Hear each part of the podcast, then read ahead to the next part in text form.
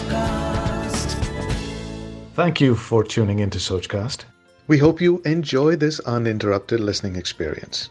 But before that, please do listen to these messages that come from those that support your favorite show.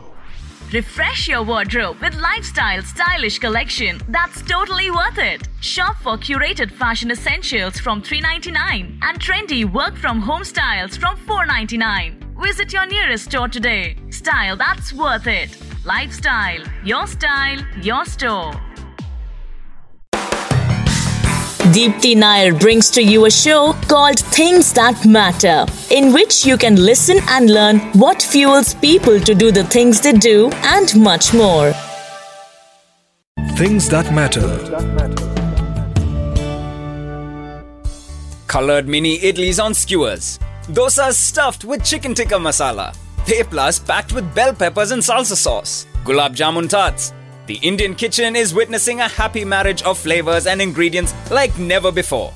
Deepthi Nair finds that the new global Indian is taking the drudgery out of daily cooking and giving the tried and tested recipes a twist. As we were discussing, the new Indian professional is a global citizen. These well traveled young Indians have opened their kitchen to global tastes, a trend increasingly fueled by new age restaurants, expats, returning NRIs, and corporate executives.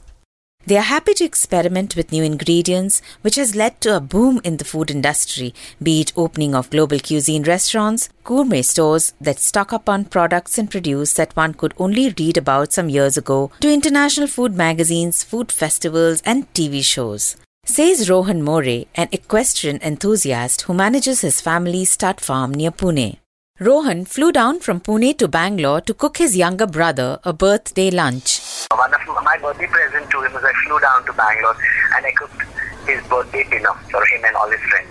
So I made uh, uh, lemon herb fried up chicken on skewers with grapes, and uh, you know the, the chicken, uh, the texture of the chicken is very lemony, and then you have that, and then you bite into the grape next to it, which is a very juicy, uh, sweet flavor. So it offsets it beautifully.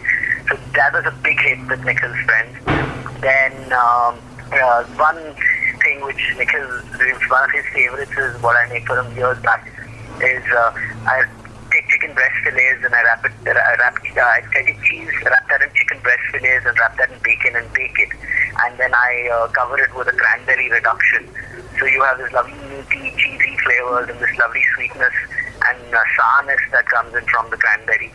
And uh, it gives it the right amount of acidity it, to, to, you know, kind of make it feel, uh, you know, you know, the, the flavors, it starts with the first thing that you get would be the cheese. And you get that chicken flavor and a nice bacon and then finally ends with that sweetness. So it's like a way big wow. Like people actually stop talking when they're eating this and just go silent. And that's like the biggest compliment.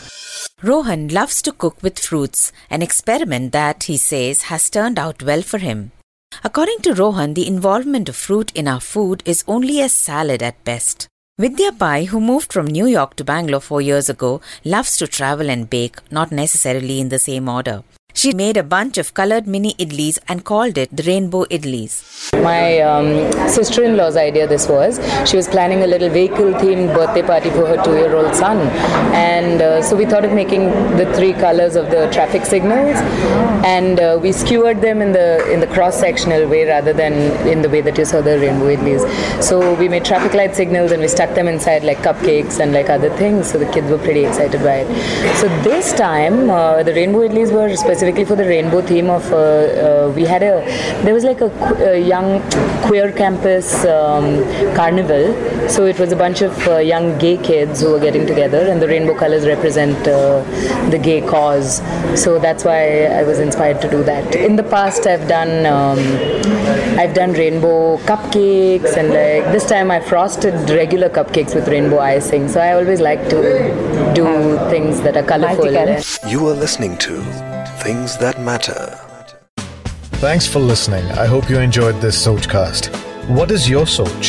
Send us your comments on our Facebook page and Instagram page. It's time for you to do your own Sochcast at Sochcast. Apni Soch Dunya Ko Sunao. Sochcast.